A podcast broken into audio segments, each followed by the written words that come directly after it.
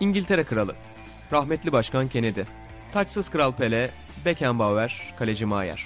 Hepsi futbol izleyip bu podcast'i dinliyor. Sokrates FC, denemesi bedava.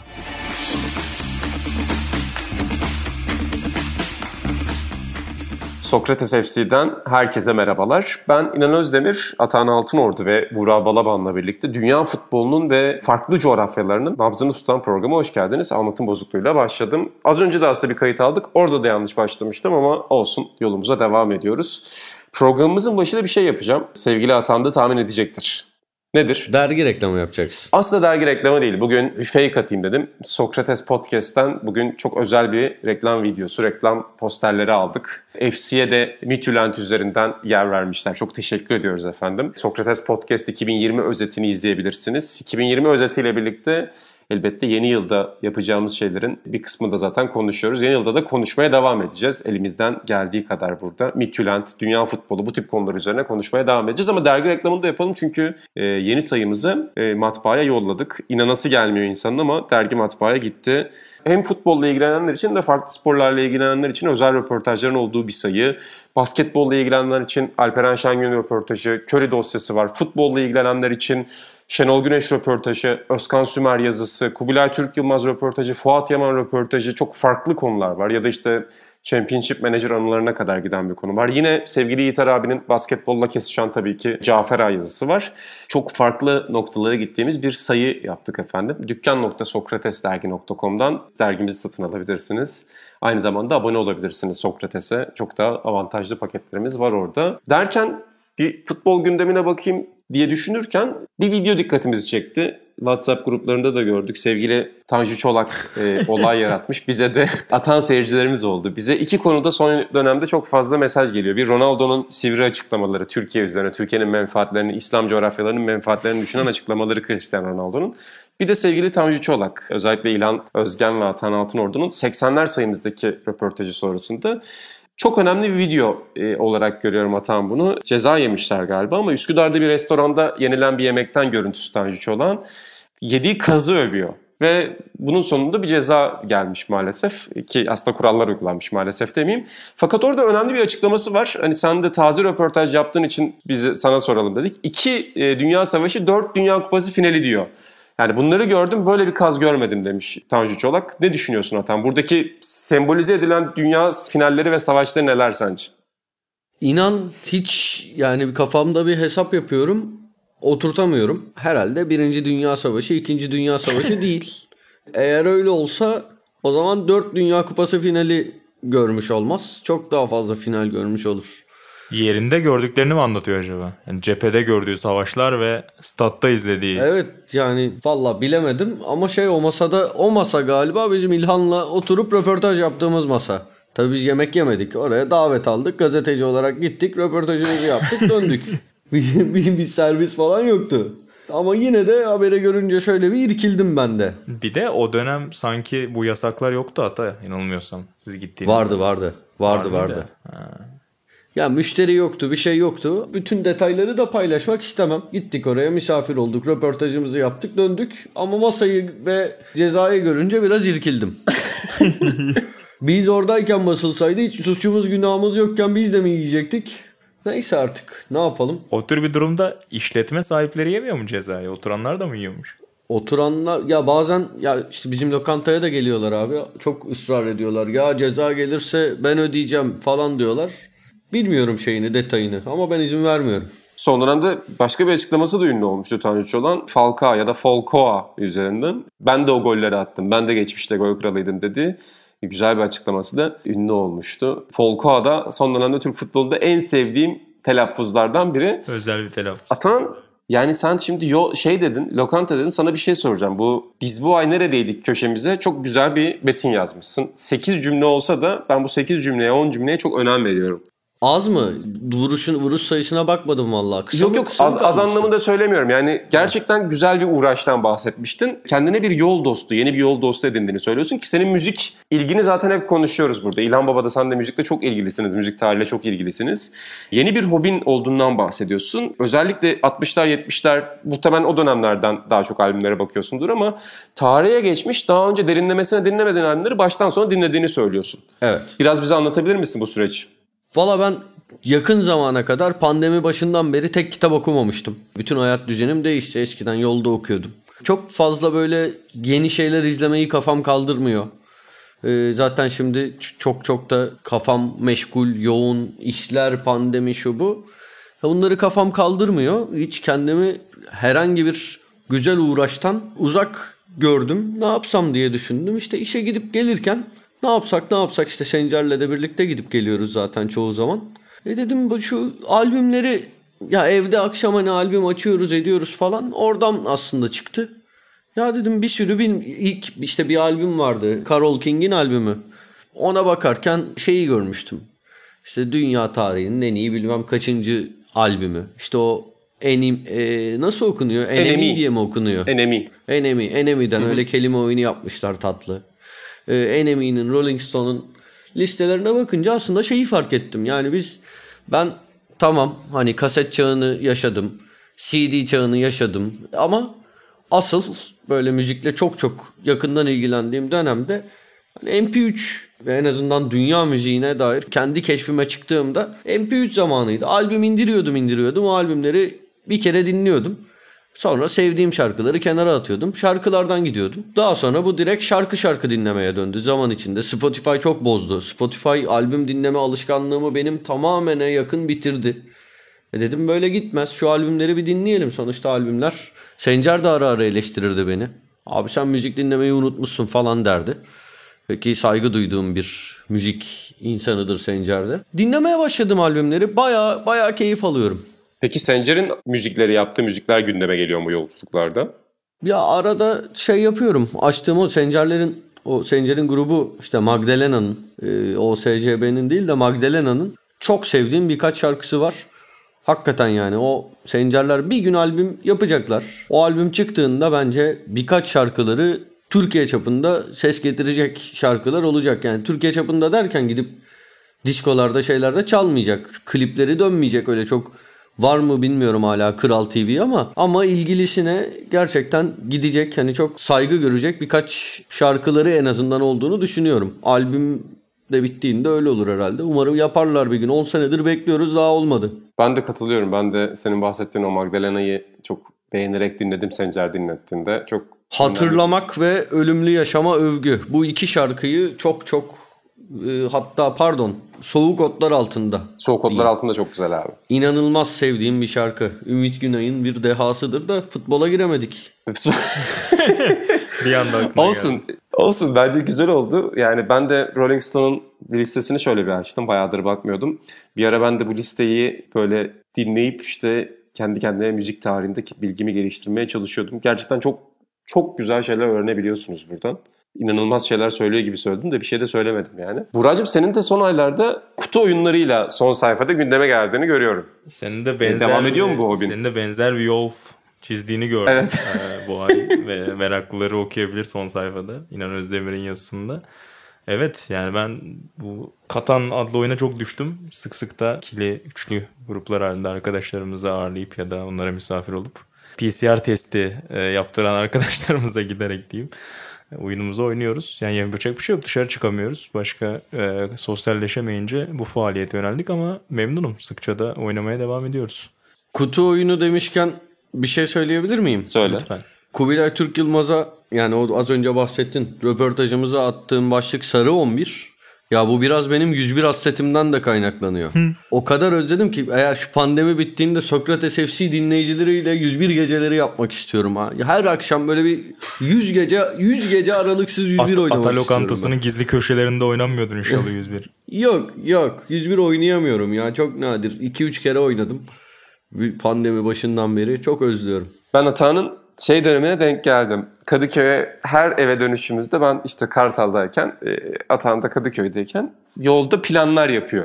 Yani o günkü 101 ve oyun planları o inanılmaz bir dönemdi. Yani her gün farklı bir rekabet alanı. E, Michael Jordan'ın Chicago Bulls antrenmanları gibi zirve dönemindeki ki aynı Abi- rekabetçiliğe sahiptir. Beni benzetiyorlar. En son dün sohbeti geçti.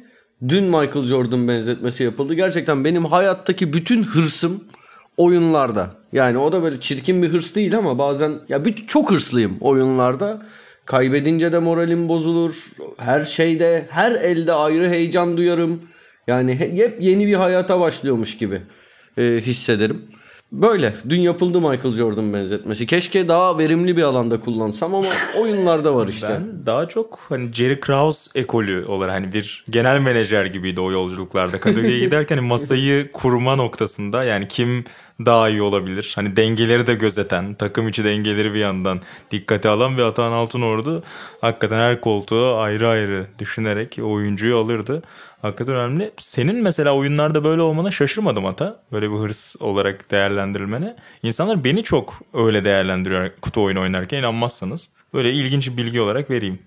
Abi bu arada ben de pis bir insanım. Yani çoğumuz pis bir insanızdır rekabette. Ben de mesela Atay'la yani 7 kere kavga etmişimdir. Bunların 6'sı bu konudadır muhtemelen. Hexball. Hexball yani sinirlendirir şey yapar falan. Bir de böyle yeteneği yetmediği zaman insanın ki benim yetmiyor Hexball'da. Sinirleniyorsun yani abi çok fena oluyorsun yani.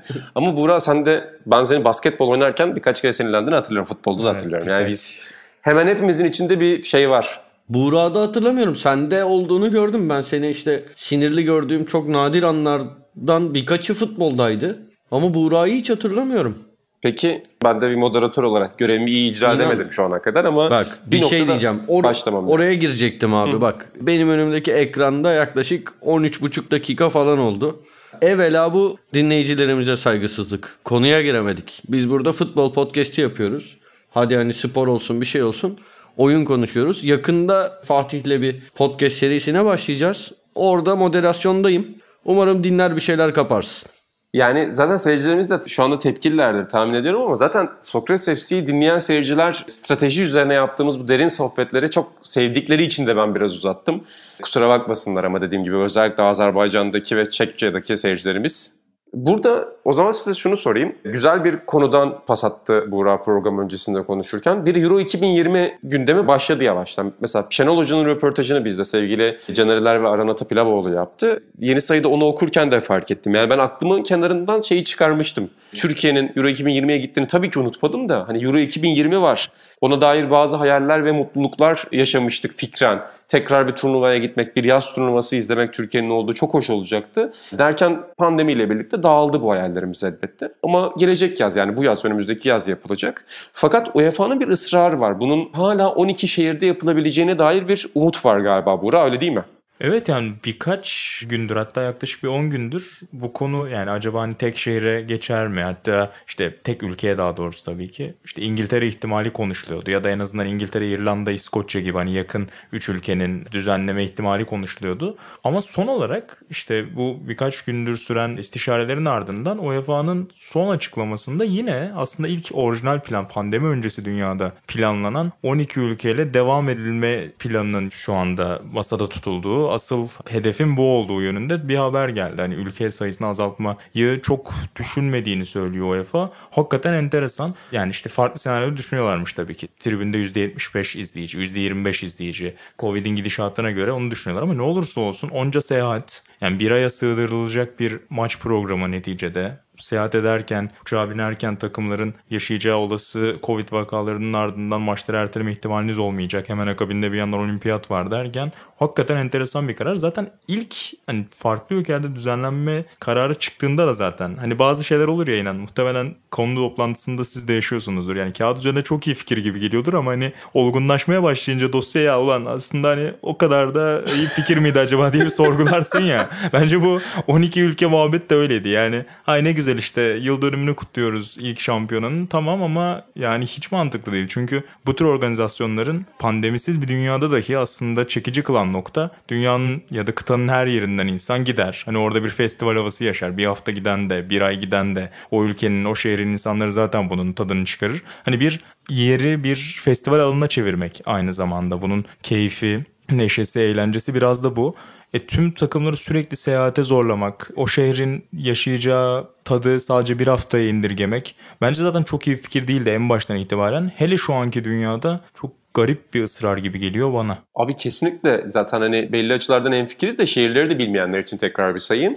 Londra, Glasgow, Dublin, Bilbao, Amsterdam, Kopenhag, Münih, Roma, St. Petersburg, Bükreş, Budapeşte, Bakü, yarı final ve finalde Wembley. Yani bana bu o kadar imkansız geliyor ki şu anda. Yani bir fikir olarak olmasını anlayabiliyorum ama Bilmiyorum Ata sence bunun bir mümkünatı var mı? Ne diyorsun? Ya mümkünatı yani şeyde %100 en fikrim. Böyle olmaması gerektiğinde %100 en fikrim. Ama mümkünatı var gibi geliyor bana. Çünkü sonuçta planlar yapılmış. Bunlara bütçeler ayrılmış. Paralar harcanmış bir şekilde. Ve bu süreçte şeyi de gördük ki eğer ortada hani ciddi meblalar varsa pandemi ikinci plana atılabiliyor en azından karar vericiler nezdinde hani onları direkt etkileyen böyle büyük ekonomileri etkileyen karar verenlerin de içinde olduğu ekonomilerden bahsediyorum. Onları da etkileyecek şeylerden bir şekilde yapılıyor. Olimpiyatta da aynı ısrar var. Herhalde konuşacağız onu da ayrıca bilmiyorum. Ya bana kalsa mesela ligler de devam etmezdi. Ben bu sezonların biteceğini tahmin etmiyordum. Ya ama yapılıyor bir şekilde. Yapılabilir. Yapılmamalı. Bu arada hani buradan farklı olarak ben şey diyebiliyordum. Almanya ve Rusya diye okuyordum hep. Ya sadece Almanya'da ya sadece Rusya'da yapılması gündeme geliyordu. Hani öyle değil mi? O ihtimaller de vardı. Ben bugün okuduğum hani son 10 günde dönen ihtimaller üzerinden bir yazı vardı. Orada bu 3 ülke adadaki işte İngiltere, İrlanda, İskoçya ihtimali konuşulmuştu. Sanırım Guardian'da okudum. Ya bu arada tabii şey de var. İşin umutlu olabileceğimiz kısmı hani belki aşılar yapıldıkça falan hani o zamana bu işin bu kadar büyük olmama umudunu da hala ben taşıyorum. Böyle olur demiyorum da sizde yok mu o umut? Var yani bende var açıkçası yaza en azından hani belli bir kesminin daha ciddi risk gruplarının aşılanıp hani biraz daha nefes alabileceğimiz bir dünyaya kavuşabileceğimize inanıyorum ama ne olursa olsun hani bu tahminler tamamen yani sadece tahmin üzerinde kalıyor ya şu anda yani net bir plan yapma ihtimalimiz yok. Hani bir ay önce iki ay önce mutasyon ihtimali konuşuluyordu. Acaba daha tehlikeli olur mu? Belki yarın bir farklı varyantını göreceğiz. Evet. Yani her şey değişebilir böyle bir durumda. O yüzden söylüyorum yani şu an bir belirsizlik varken Bence böyle bir durumda bir ay kala da 15 gün kala da yapılamayacağı ortaya çıkabilir. Keza. Yani başka organizasyonlarda böyle şeyler oldu. Şu an demin inan ülkeleri şehirleri saydı. Wembley yarı final final dedi. Şu anda galiba İngiltere'ye giriş çıkış yasak. O zaman başka türlü bir senaryo olacak. Belki son ana kadar kovalayacaklar. Belki yapamayacaklar. Hani tabii ki mantıklısı bunun tek ülkeye, tek şehre alınması ama işte dediğim gibi yapılan yatırımlar, yapılan planlar birileri mağdur olacak, şey olacak. Sesi gür çıkan, sesi yüksek çıkan, lobisi, gücü fazla olan kimse o kazanacak bakalım. Benim bildiğim kadarıyla bu arada şu an yasak değil İngiltere'ye gidiş. Bir arkadaşım öğrenci durumundan ötürü Cuma günü gidecek. Yani son anda bir şey değişmezse oradan biliyorum. Ama dediğim gibi sürekli değişiyor yani. Mesela iki gün önce Euroleague'den basketboldan biliyorum. İsrail özel uçakların girişini kapattı gibi böyle niş bir karar aldı. O yüzden bazı maçlar ertelendi gibi durumlar olabiliyor. O yüzden her ülke her an farklı kararlar verebiliyor çeşitli sebeplerle kamu sağlığını dikkate alarak. Şu anda Google'ladım ülkeye giriş çıkışların kapanacağı açıklanmış ama daha sonrasında farklı önlemler alınmış görebildiğim kadarıyla. Ama tabii bu küçük bir Google araması. Yani galiba haklısın. Ama dediğin de şuradan doğru. Yani haftaya belki tekrar yürürlüğe alınabilir. Hani vakalar artarsa gibi bir durum var. Ama dediğin gibi yani yaza kadar biraz daha en azından aşı programı şu an ülkelerin önünde netleşmeye başlamışken yazın nefes alacağımızı ummak mantıklı. Ama sen pandemisiz senaryoda bunu mantıklı buluyor musun Nata bu arada? Onu kaçırdım. Ha yok onu yine bulmuyorum. Yine bulmuyorum. Aynı. Aynı fikirdeyiz o konuda. Ya şey gibi olmuyor. Yani tamam ben hiçbir zaman yerinde bir Avrupa Şampiyonası izlemedim. Ama o şehirdeki atmosfer bile izlerken havaya girmemi etkileyen bir unsur. Hani o bir futbol şöleni, festivali denir ya hep klişe tabirlerle. Ama bir yandan da bir gerçek. Şey gibi oluyor. Herhangi bir futbol organizasyonu her sene olan bir şeymiş gibi oluyor. Farklı ülke, farklı şehir. Bilmiyorum vaktiyle konuşmadık mı hiç bunu FC'de?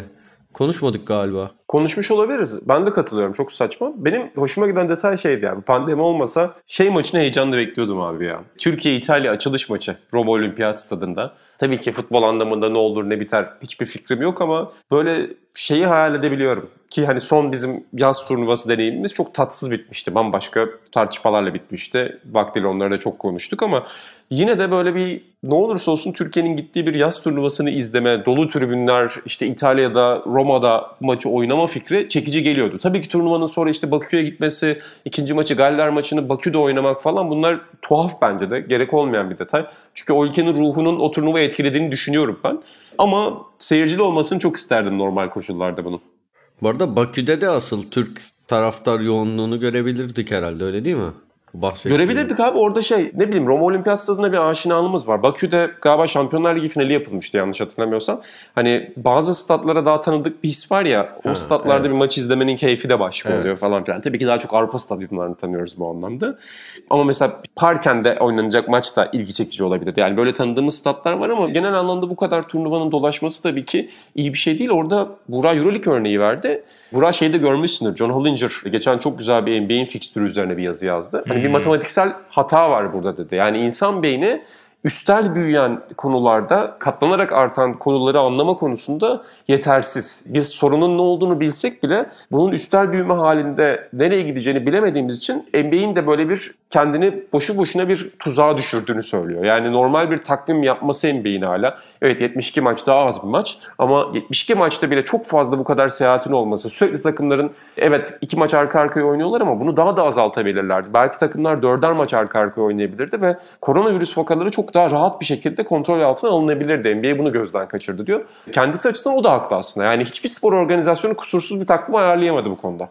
Kesinlikle öyle. Az önce bu arada Bakü Olimpiyat Stadı'ndan bahsederken UEFA Avrupa finali vardı yanılmıyorsam. Chelsea Arsenal. Onun hemen notunu düşelim aklıma gelmişken. Öte yandan dediğin gibi yani biraz Atan'ın söylediği konuya geliyor. Tamamen para ve ekonomi, sponsor parasını kaybetmeme konusu üzerinden yapılabilecek en az kötü şekilde o organizasyona devam etmek, bir şekilde vaziyeti idare etmek üzerinden işliyor maalesef şu anda kurumlar. Aslında biraz sadece spor değil, tüm iş dünyası da böyle işliyor diyebiliriz herhalde. Birçok insan da bizi dinleyenlerin de yarısından çoğu belki de sabah kalkıp bir şekilde toplu taşımaya binip işine gidiyor maalesef. Ya bir şey söyleyeceğim de ne dersiniz bilmiyorum. Bir yandan hani çok bariz bir şey söyleyeceğim. Çünkü sporların merkezinde tabii ki ekonominin olduğunu biliyoruz. Bu dünyanın en büyük sektörlerinden bir tanesi. Özellikle işte bol, basketbol, olimpiyat gibi şeylerde ama bunların yani bu kadar merkezde olduğunun gözümüze sokulduğu anlar beni çok soğutuyor işten. Ben giderek uzaklaşıyorum. Yani genel olarak futbola falan da giderek uzaklaşıyorum. Çok artık şey gibi hani böyle Amerikan güreşi falan oluyordu ya Flash TV'de izliyorduk. Hı hı. Hepiniz izlemişsinizdir. Big Sexiler, Big Sexiler. Goldberg. Ha evet. Böyle acayip acayip şeyler yapıyorlar ama hepsi aslında bir şovun parçası. Ben giderek her şeyi izlerken bu ruh haline girmeye başladım. Bu olayların etkisiyle beni çok soğutuyor. Belki uzun vadede ben ilgimi tamamen kaybetmeye doğru gidiyorum. Ya da geçici belki bu da pandemi ruh halinin bir etkisidir ama bu tür şeylerin bu kadar para ekseninde olduğunu hani tekrar söylüyorum. Tabii ki biliyoruz. Yeni bir şey değil. Ama böyle kör göze parmak da soğutmuyor mu sizi? Ya şüphesiz öyle hata. Mesela NBA'de şu an şey konuşuluyor abi. Hani oyuncular aşı listesinde öne geçirilmeli mi, öne geçirilmemeli mi? Yani şimdi bunun bu tartışmanın içinde fikir belirtmek dahi aslında işte hani sporla hayat arasında kurduğumuz dengenin nasıl kaydığını biraz gösterir nitelikte. Bu sadece sporda değil bu arada. Yani şu an televizyonu açtığımızda mesela bin tane dizi oynuyor şu anda televizyonda. Bu dizi setlerinin evet, evet, ya abi. da şu an çekilen filmlerin işte Netflix'te, Amazon'da bin tane film düşüyor önümüzde. Bunların hepsinde setlerde %100 insanların sağlıklı koşullarda çalıştığını düşünüyor muyuz? Düşünmüyoruz. Ama sorun şu ki bu endüstriler devam etmediği takdirde de bu insanlara bir iş olanağı ya da bir yaşama olanağı sağlanmıyor. Yani şimdi ekonomide bir tartışma var ya evrensel temel gelir, evrensel temel işte herkesin evrensel temel geliri olsun. Artık başka türlü çünkü insanların onurlu bir hayat sürmesi, mutluluğu arayabilmesi, özgür insan onuruna yakışır bir hayat sürmesi mümkün olmayacak dünyada. Çünkü otomatizasyon çağında ilerliyoruz.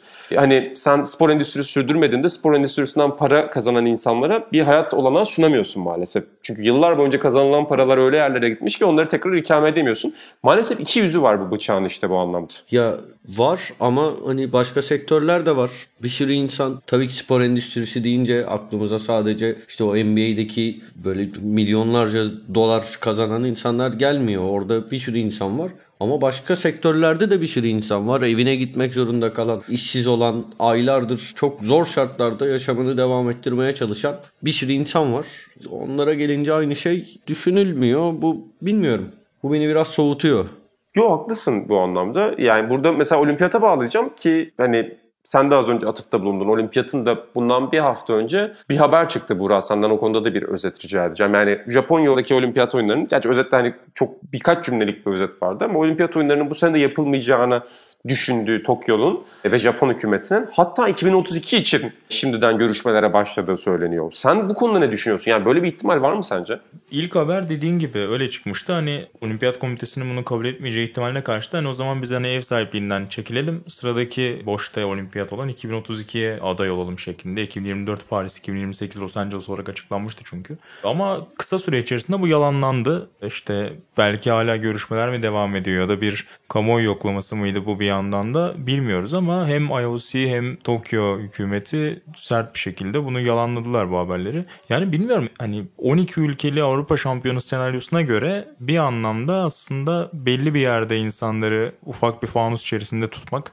oraya gelmeden önce testlerini yaptırmak, gelince belli bir süre belki karantinaya sokup sonrasında müsabakanın ardından yollamak hani biraz daha belki yapılabilir geliyor ama orada da tabii dünyanın 200 ülkesinden her bölgesinden sporcunun oraya akın edeceği bir senaryo var. Bir yandan ülke ve oradaki insanların sağlığı açısından belki Japonya hükümeti içeriden bir baskı iyi olabilir. Yani her şey ihtimal dahilinde şu anda inan yani net bir şey söylemek bana biraz hayal gibi geliyor şu noktada. Evet şu an hani aşılar başladı ve muhtemelen işte Temmuz ortasında başlayacak olimpiyat. Şu an açıklanan tarih değişmezse eğer bir kez daha. O yüzden o zamana kadar hani belli bir seviyeye gelecektir aşılanan insanlar risk grubu ve bu yüzden de çok ciddi bir tehdit olmayacak diyebiliyoruz ama hani bir yandan da şunu biliyoruz ki çok genç yaşta insanlar da bu hastalıktan hayatını kaybedebiliyor. Daha geçtiğimiz günlerde işte Seko Smith 49 yaşında yanılmıyorsam yani daha öyle 60'lı 70'li yaşlarında olmayan bir gazeteci çok saygı duyulan bir gazeteci Covid'den hayatını kaybetti. Birçok insan yakınını kaybetmeye devam ediyor. Bu yüzden de yok kesinlikle yapılır o zamana kadar aşılar çözülür demek biraz at gözüyle bakmak olur gibi geliyor bana. Zaten bu şey abi hani senin bahsettiğin gibi olimpiyat çok bubble yapmaya yönelik bir yer aslında. Evet, yani olimpiyat olimpiyatta köyü. biraz da NBA protokollerini izleyerek bir şey yapabilirsin ama işte orada da işte 200 tane ülkeyle iletişim halinde olman o sporcular gelmeden önce de atıyorum o sporculara belki bir hafta önce bir test yapılmasını sağlayabilmen sonra o bir hafta boyunca oyuncuların o sporcuların o evlerinden ya da karantina kurallarından dışarı adım atmamasını sağlaman gerekiyor. Bütün bunları yapmak çok zor ama belki orada bir şey yemi olabilir abi mesela bilinçli olarak Japon hükümeti bunu çıkarmış olabilir. Ya da IOC böyle bir dedikodunun olduğunu duyup bunu medya önüne atıp bunun tepki almasını isteyebilir. Çünkü NBA'de, FIFA'da, UEFA'da dönem dönem bunu yaparlar. Yani bazı gazeteciler üzerinden haberi atarlar, kamuoyu yoklamasını alırlar, ona göre şey pozisyonu olurlar. Yok canım öyle bir şey yok falan filan derler. Bir orada kamuoyu ölçümü de yapılmış olabilir bence. Yani az önce Atan'ın dediği gibi. Abi bu belki- arada- Buyur Ata. Kamuoyu özür dilerim bitir sonra gireyim. Vallahi pardon. bitirdim aslında. Yani söyleyebileceğim her şeyi söylemiştim. Boşa uzatıyordum. Kamuoyu demişken ben Mithat Fabian Sözmen'in yazısında görmüştüm. Japon halkının %80'i oyunların ya işte ertelenmesini ya gerçekleştirilmemesini istiyor veya yapılamayacağını düşünüyormuş. Her ay olimpiyat düzenlenmeli mi konusundaki fikirleri ciddi şekilde negatife gidiyormuş. Hani orada da öyle bir kamuoyu var. Ki pandemiden önce de aslında yani bu seviyede değil tabii ki ama belli bir kesimin tepkisi vardı. Çünkü ne olursa olsun olimpiyat düzenlemek ciddi bir maliyet. Hani o kamu parasının diyelim başka şeylere daha insanların doğrudan hayatını olumlu etkileyebilecek kısımlara aktarılması gerektiğini savunan çok fazla insan vardı Japonya'da zaten. O anketleri de hatırlıyorum şimdi hayal meyal bir iki yıl öncesine göre. Dediğin gibi hele ki pandemi ve bu tür sorunlar doğmuşken oranların artacağını tahmin etmek güç değil. İnanın dediği bubble şey olayı da mantık yani IOC o kadar büyük bir sponsor parasını yönetiyor ki bir yandan da hani öyle bir her gün aşı gibi aslında çoğu organizasyonun ciddi maliyet gördüğü şeyleri tıpkı NBA gibi o paraları harcayıp aslında yaptırabilecek de bir yapıya sahip. O yüzden de bir şekilde yapılabilecek yani olabildiğince masum şartlarda diyelim organizasyonu düzenleyebilir gibi görünüyor bir yandan da Tokyo. Kesinlikle gücü çok fazla. Yani Thomas Bach'ın gücü mesela UEFA'da Ceferin var değil mi şu anda? Yani böyle mi okunduğunu bilmiyorum. Kendisi kusura bakmasın Sokrates FC dinliyorsa.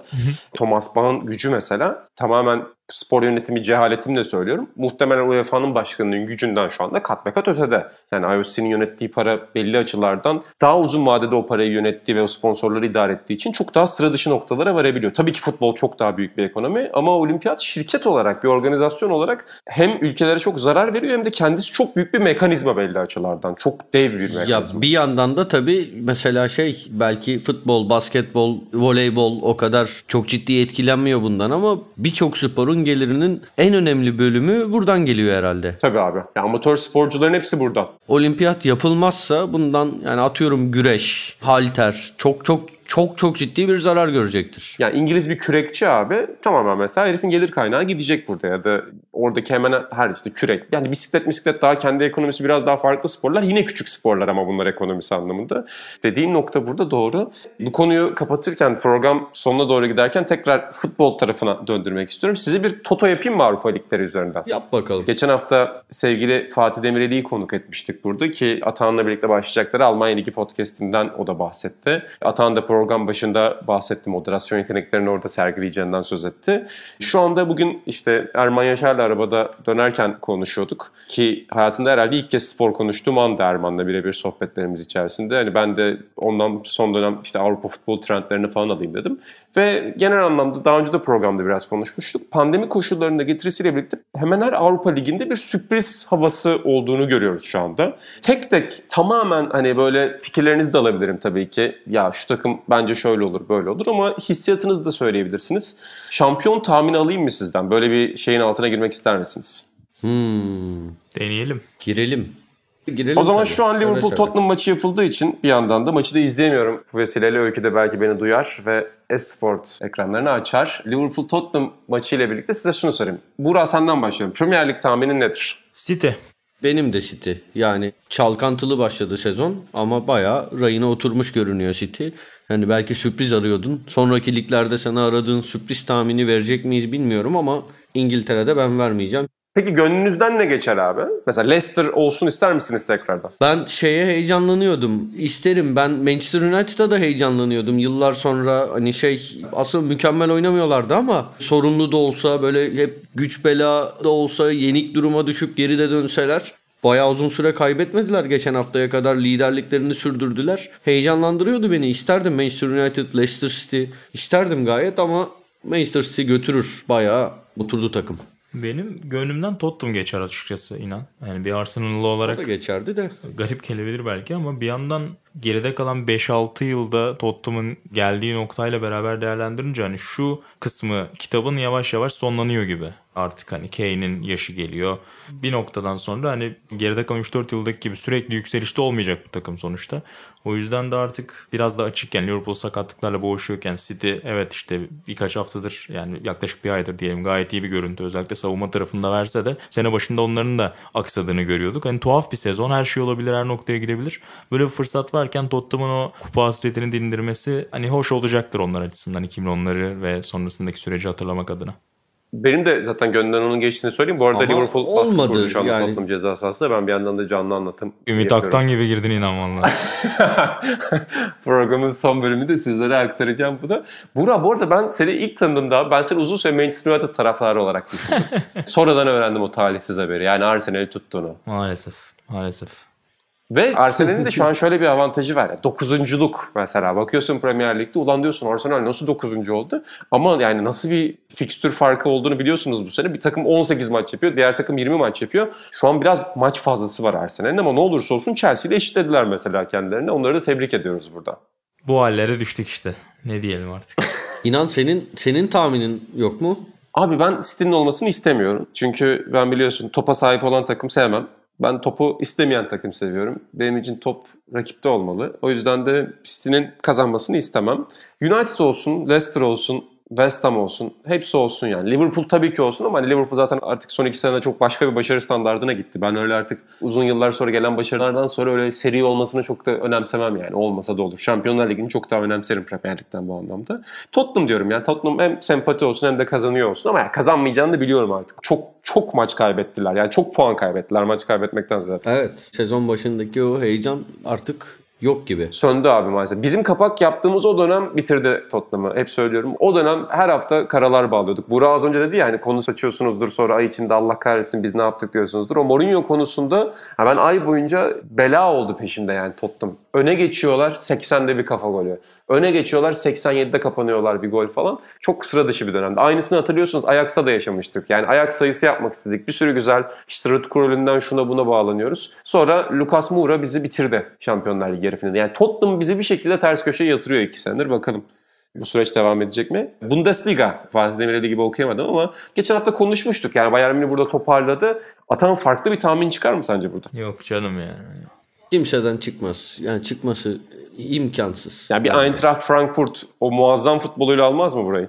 Abi imkansız. Kaç? 10-15 puan fark var ya. Bakayım. Evet zaten Eintracht Frankfurt salladım şu an. Önüme listeleri açtığım için söyleyeceğim. Yok Leipzig vardı. Bayağı hani bir yere kadar kafa kafaya gidiyorlardı ama Leipzig son 4 haftada galiba bir kere kazandı ya da 5 haftada. Şu an 7 puan var galiba ama yine de tabii devre için çok fazla bir puan tabii. Ya bir de Bayern var önünde. Bayern yani şey konuşulacak bir lig değil ya bence. Yani Oğlum sen, sen Podcast öncesi anlamlı açıklama. yani Almanya futbolu. Nasıl? Almanya futbolu. hayır. Hayır, hayır şu anlamda söylüyorum. Bayern Münih'in şampiyonluk ihtimali %98 falan. O anlamda söylüyorum. Podcast bitti. Yani o podcast de bitti, bu podcast de bitti. Helal olsun. Biz orada şey konuşmayacağız ki. Bayern bu hafta ne yaptı konuşmayacağız. Öyle bir podcast değil. o. Doğru. Fatih bahsetmiş zaten biliyorum. Biz latife yapıyoruz şu anda zaten. İngiltere'yi de kapatıyorum önünde. Takılıyoruz. Almanya'yı Almanya'yı kapattım. Var mı? Başka tahmini olan var mı? %2'den yana olacak var mı? Yok abi ya sempati desen tabii ki 50 tane takım söyleriz de yani orada artık sempati mempati kalmadı. Ne sempatisi? Ha ben isterim. Ben Leverkusen olsun isterim de işte olmuyor. Ben de Dortmund isterim de yani bu noktada olması imkansız. Geçen sene biraz daha fazla şansı vardı. İspanya'ya geçelim buradan. İspanya Ligi'nin de bu sene biraz sıra dışı ilerlediğini görüyoruz. Evet. Ki orada Barcelona'nın daha farklı problemleri de var Buğra. Sana pas atacağım burada. Atletico Madrid müthiş bir fark yarattı. Yani maç eksiğiyle birlikte 7-8 puan önünde Real Madrid'in. Barcelona'nın 10 puan önünde zaten şu anda. Evet dediğin gibi Barcelona zaten yazı o kadar çalkantılı geçirmişken onlar için işler çok kolay görünmüyordu ama Real de kusursuz gitmeyince bir anda Atletico Madrid'e geldi konu. Ama onlar da hakikaten 18 maçta 15 galibiyetle çok acayip başlar. Bu sezon herkesin inişli çıkışlı gittiği birçok büyüklükte bir sezon yaşıyoruz. Pandeminin ve sezon öncesinin kısa kalmasının etkisiyle. Orada Atletico Madrid herhalde birkaç yıllık gelen oturmuş oyunun ekmeğini mi yiyor demek lazım. Öyle bir yorumlamak lazım bilmiyorum ama tek mağlubiyet, iki beraberlik hakikaten çok etkileyiciler. Ama ne olursa olsun ya ben burada yine bir Real Madrid atağı bekliyorum doğrusu sezon sonunda. Yani işte geçtiğimiz yıllarda Juventus çok sık yapardı onu. Real'in çok yavaş başlayıp üst üste Şampiyonlar Ligi'ni kazandığı sezonlarda yine sezonun ikinci yarısını çok iyi oynadığı sezonlar biliyoruz bildiğiniz gibi. Hani acaba öyle bir atak gelir mi? Hani bir yandan tabii maç eksiğiyle 7 puan da çok dramatik bir fark ama bakalım. Atan senin var mı burada tahmin veya sempati? Ben tahminim ben de Real Madrid'in kazanmasını sempati anlamında isterim ama Atletico Madrid'in bu farkı da çok ciddi bir fark. Yani neredeyse 10 puana yakın bir fark. Zor geliyor bana ama tabii Avrupa'daki kulüplerinden biri olduğu için burada Real Madrid'in yanındayım. Atletico'da o tek mağlubiyetini Real Madrid'den aldı. Yani şimdi öyle bir şey de var. Yani daha ciddi bir yorum yapayım. Ben ligin böyle bu puan farkıyla biteceğini tahmin etmiyorum. Real Madrid hata ben de bekliyorum. Hani acaba olur mu denecek günlerin geleceğini düşünüyorum. Fakat eninde sonunda da çok ciddi bir fark var.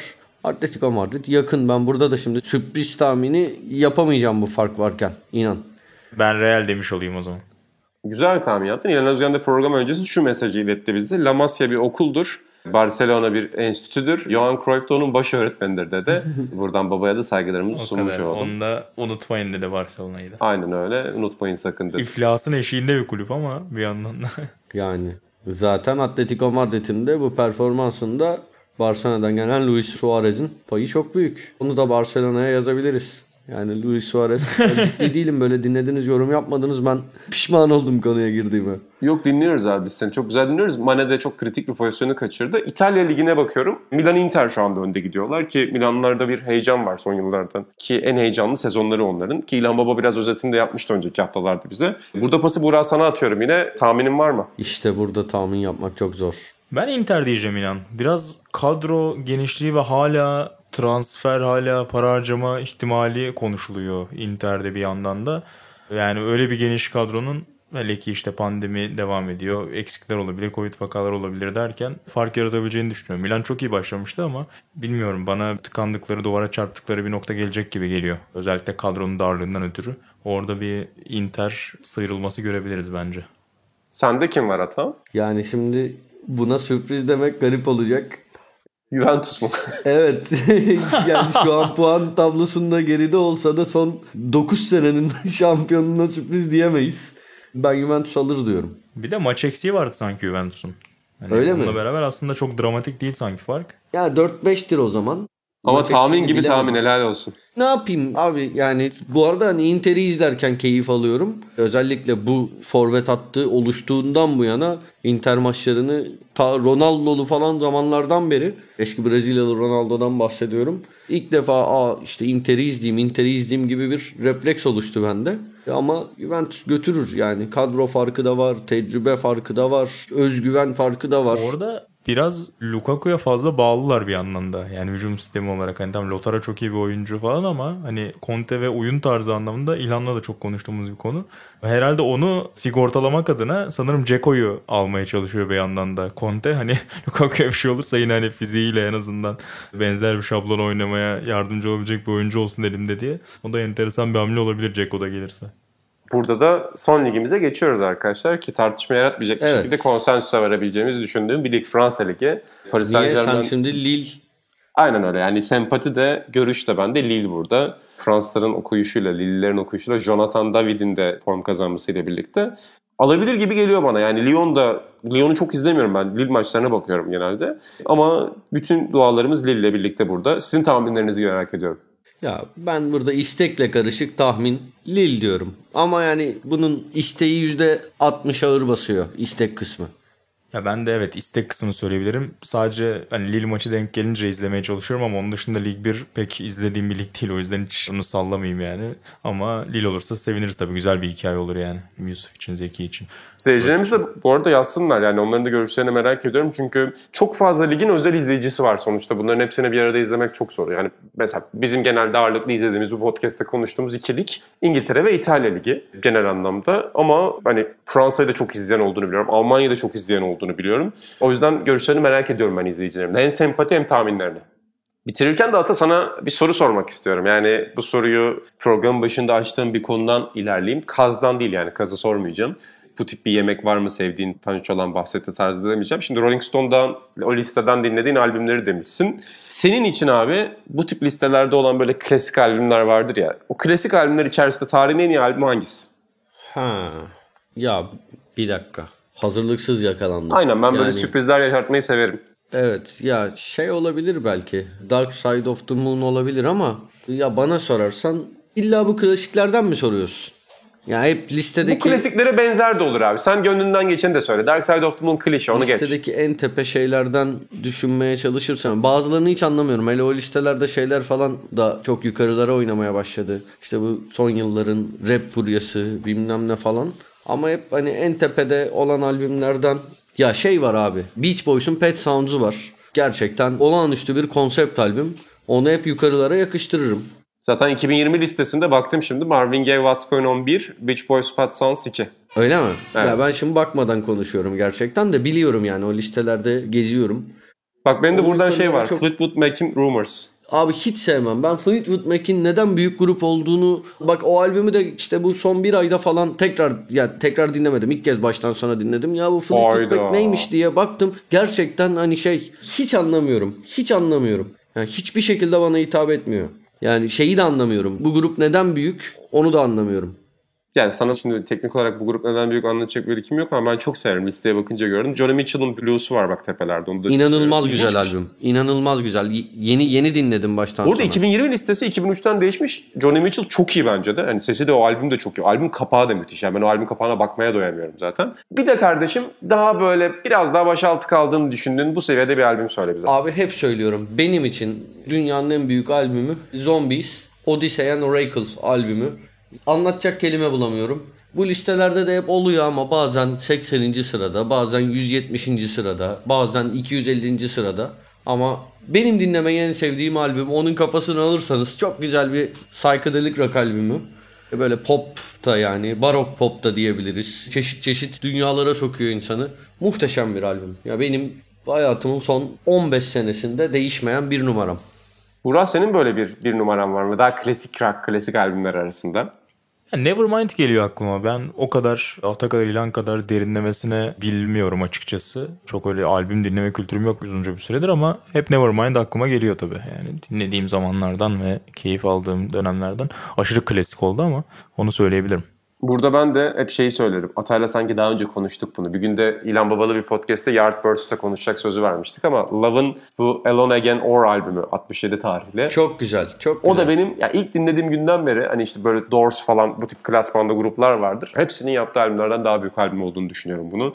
Gerçekten ki bir Wes Anderson filminde tanışmıştım bu grupla. İşte albümde bu arada şey Alan Again şarkı albümde Forever Changes ondan sonra. Yani Love gerçekten klasik anlamda Arthur Lee en büyük müzisyenlerden biri olarak gördüğüm isimlerden deyip programı kapatıyorum. Yine uzattık ama bir teşekkür etmek istiyorum sonunda sevgili Enis Çakar. Uzun bir süredir Sokrates Podcast'te ve bizim Sokrates FC'ye emek veren çok değerli bir arkadaşımız. Aramızdan yani proje anlamında ayrıldı. Sanki kötü söyleyecekmişim gibi oldu. Vadi Sound'la birlikte zaten kendisinin özel farklı projeleri var. Bakabilirsiniz onun projelerine de. Çok ciddi emekler vermişti bize. Birçok kez Sokrates FC'de yaptığımız teknolojik hataları düzeltmiştir. Sevgili Enis'e de bize verdiği katkılardan, desteklerden ötürü Sokrates FC'ye özellikle Azerbaycan'da, Çekya'da bu noktaya taşımasındaki gayretlerinden ötürü çok teşekkür ediyorum. Sizlerin de katıldığını düşünüyorum bu fikrime.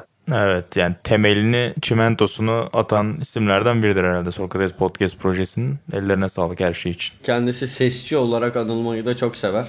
Bunu da iletmiş olalım. Ses şör. Atan da kendisinin özellikle saç kesimlerini çok beğenirdi ofiste. Birkaç kere çok acayip iltifatlar etmişti hatırlıyorum. Klas bir adam. Ama Sokrates Podcast'te proje bitmez. Sokrates FC'de de proje bitmez. Bizi kendi feedimizden de dinleyin efendim. Sokrates Podcast'ten de dinleyin. Diğer podcastlerimize de göz atmayı unutmayın. Atan Altınordu'nun Almanya futbolunu ve Bundesliga analiz edeceği programı da kaçırmayın. Yok ben etmeyeceğim. Ben Fatih Demireli'ye asist yapacağım. Hadi Moderasyon dersi vereceksin orada deyip kapatıyorum hatta artık. Yani daha fazla konuşamazsın. Bundan sonra bende program. Görüşmek üzere efendim. Hoşçakalın. Hoşçakalın.